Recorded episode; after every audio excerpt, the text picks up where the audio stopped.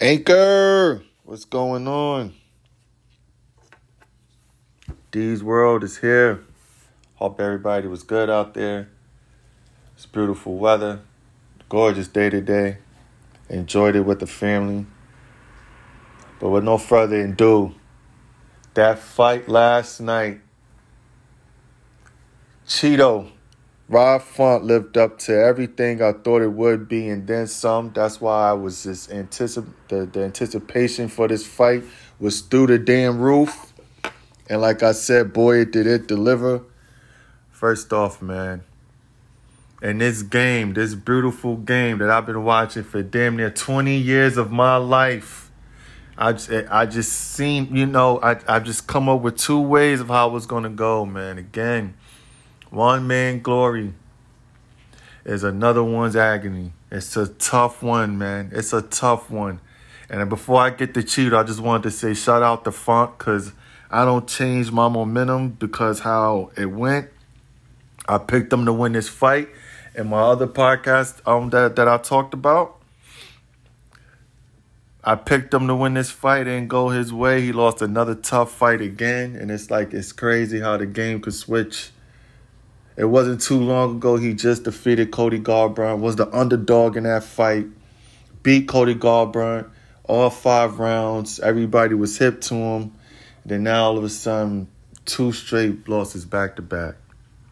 And I still feel like Font is one of the best in the world, but that's just how the game goes. That's how it goes. He fought well too. It was a hell of, like I said, a hell of a fight. It's it, the first round was the reason why I felt like Font was to win this fight. I feel like he could have done that the whole entire fight. You know, Chris jab, he jab. It was it was a sequence in that fight where he jabbed Chito about four times, corner with three, four straight jabs, but Chito ate all of them. Like the gangster he is, like the gangster he is, he ate all of them. And, and, but it was just nothing you could do with it, man. It was nothing you could do, man. Shout out to Font.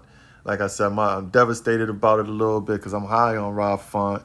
Uh, hell of a fighter, hell of a competitor. Like I said, my my tune don't change at all just because of the of, of what of what I thought was how it was gonna be, and, and it didn't go that way. So. Um, I feel like he's definitely going to take some time off because um, he took a lot of punishment last night. Chito was on his game Chito was on his, you know, wow, I didn't expect Chito to, to land the shots that he did, the, the kicks. Like like Cheeto, Chito was out there looking like the Brazilian Luke Rockhold. like, I mean, kicks coming from all angles, the knees. Um, it was once where I thought he was very damn near close to finishing Font. Um, but the kicks he caught him with, he caught him with a, a spinning back one, um, wobbled Font. Um, yeah, the, the boxing was was there too, but it was just mainly the kicks that impressed me, the time and the accuracy, you know. And um, he the same way how I hate to say how he knocked out Frankie Edgar, it was just the accuracy of of Chito's kicks. It definitely went up another level. Definitely did, and he lost that first round against Font, but the way he was able to maintain his composure and, and, and I guess you could say someone weather the storm because he was never really in no danger, but he just got caught with some shots. He was getting catch with some shots, nothing to where he got wobbled or or anything of that nature.